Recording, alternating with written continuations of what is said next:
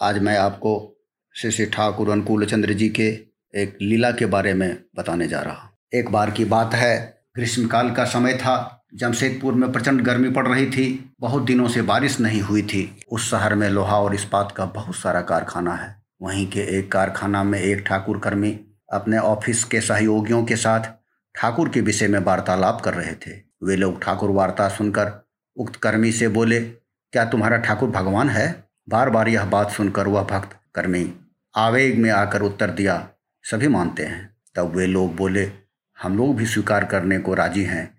यदि सात दिनों के अंदर यहाँ बारिश करवा दें। उक्त कर्मी आवेग बस स्वीकार तो कर लिया, किंतु उसके बाद वह कर्मी चिंता में पड़ गया। सोचने लगा, क्यों ऐसी फेर में पड़ गया? वह मन ही मन सोचने लगा, बारिश होने पर भी ठाकुर भगवान है और नहीं होने पर भी तो ठाकुर भगवान है। मन में भय होने लगा। दिन रात ठाकुर की छवि को निहारता और कहता, हे दयाल, अब क्या होगा?